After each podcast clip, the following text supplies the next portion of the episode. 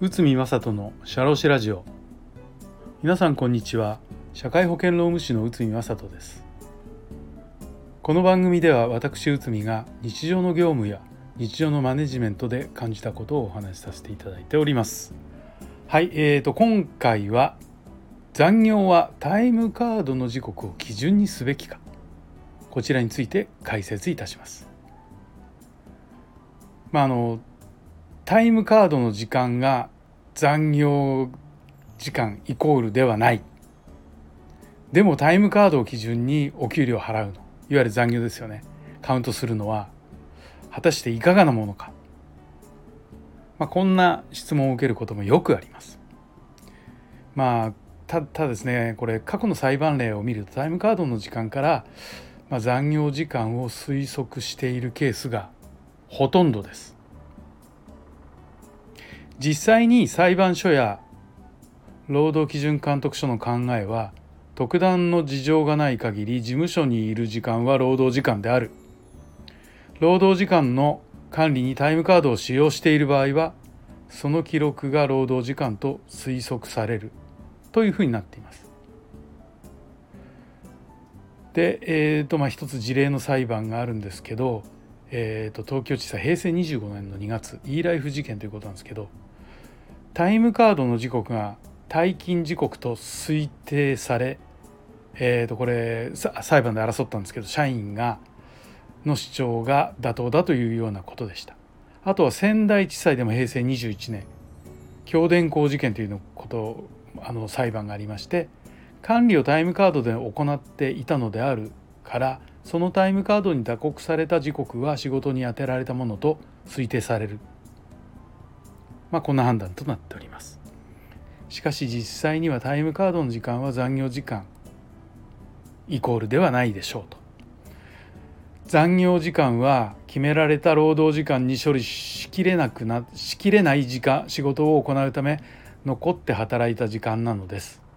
だからタイムカードの時間が本当の残業時間と言えるかという論点も論点があるのも事実です、まあ、最近の裁判ではですね、え広瀬電機事件東京地裁平成25年5月のものがありますけどちょっとこちらをご紹介します。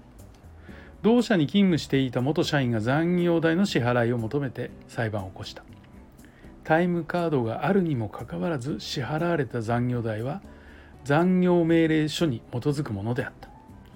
残業命令書の残業時間よりタイムカードの残業時間の方が多かった。タイムカードの残業時間が本当の労働時間であると主張しました。未払いの残業代と,、えー、と同額の賦課金を請求したと。付加金というのはこの未払いの部分と同等の金額のえっ、ー、とまあえーと、損害賠償金みたいなイメージを持っていただければいいでしょう。そして裁判所の判断はというと就業規則上残業は上司の命令による場合のみとなっています。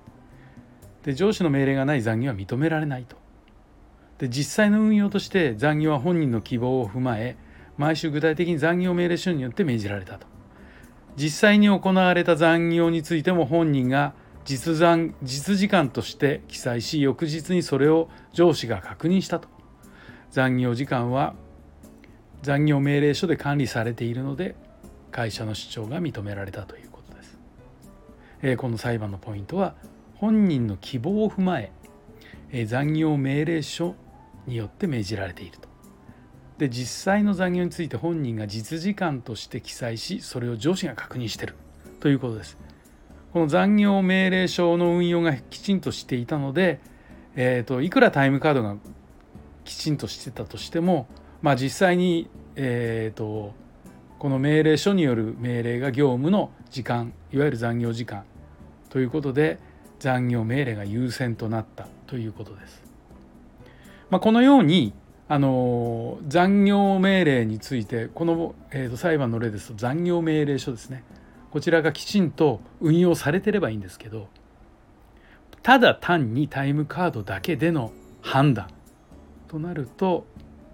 なかなか難しいものがあるといわゆるタイムカードの時刻イコール残業時刻と、えー、推定されてしまうケースがほとんどだということです。ですので残業の管理というのは残業時間の管理と残業の業務の内容そのものを管理するということになりますので、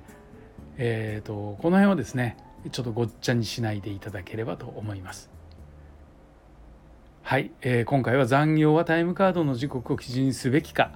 ということについて解説させていただきました。本日もお聴きいただきありがとうございました。